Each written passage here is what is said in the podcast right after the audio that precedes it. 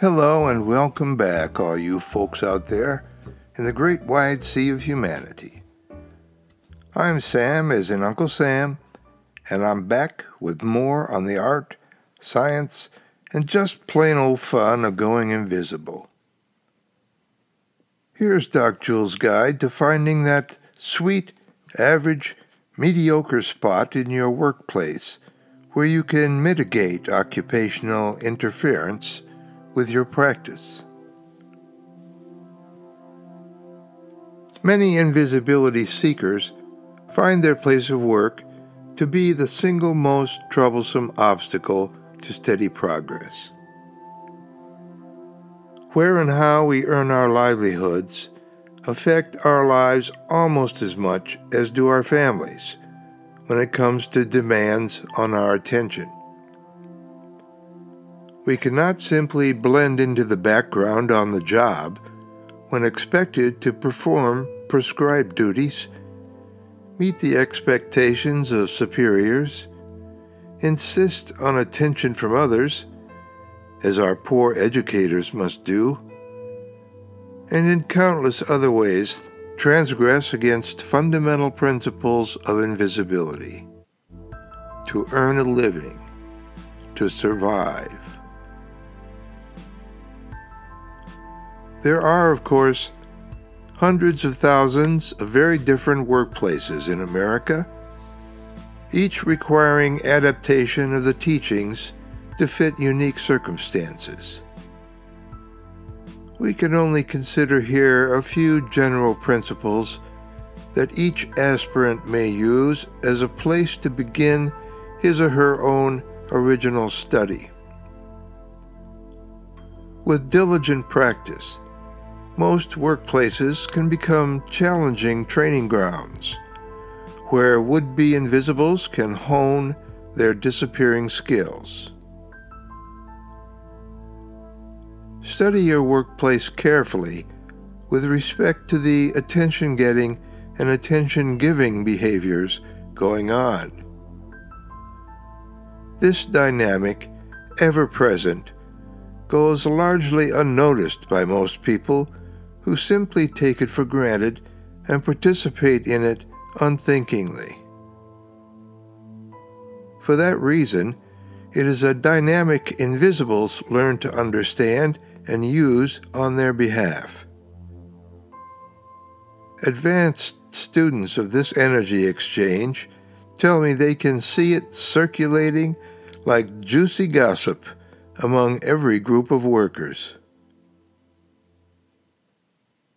In most workplaces with enough employees, there will be some who disproportionately attract attention for one reason or another maybe because they are unusually interesting or entertaining or demanding people, but usually because they are in positions of authority.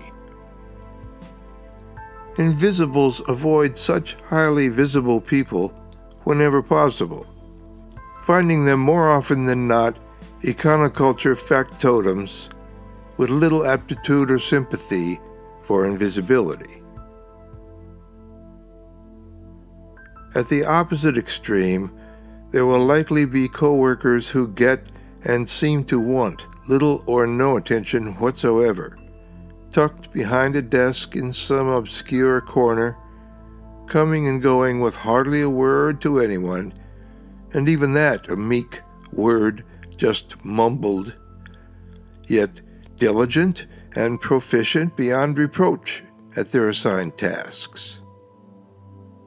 They actually do want attention very badly, and this is their way of getting it by being conspicuously ignored.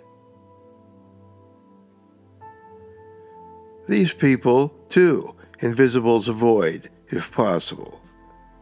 They attract attention of another sort as oddballs or worse.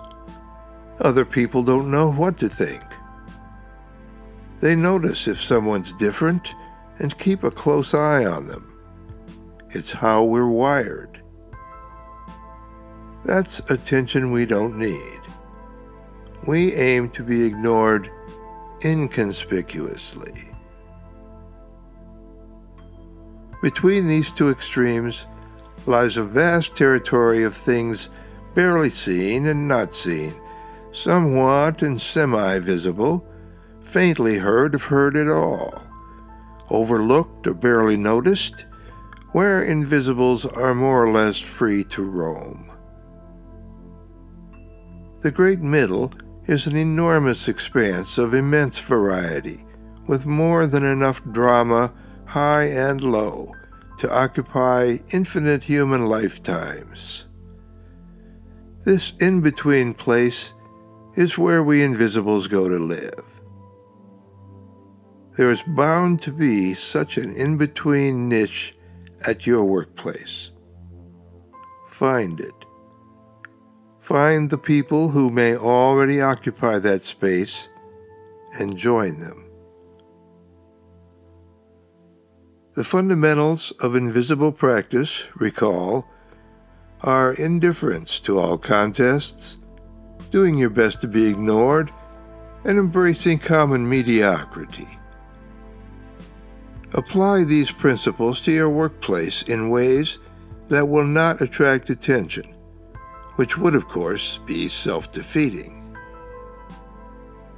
There are likely to be other, more seasoned workers, many of them naturals, whose self effacing behaviors you can study and learn much from, especially from the work selves they have created to abide their lot.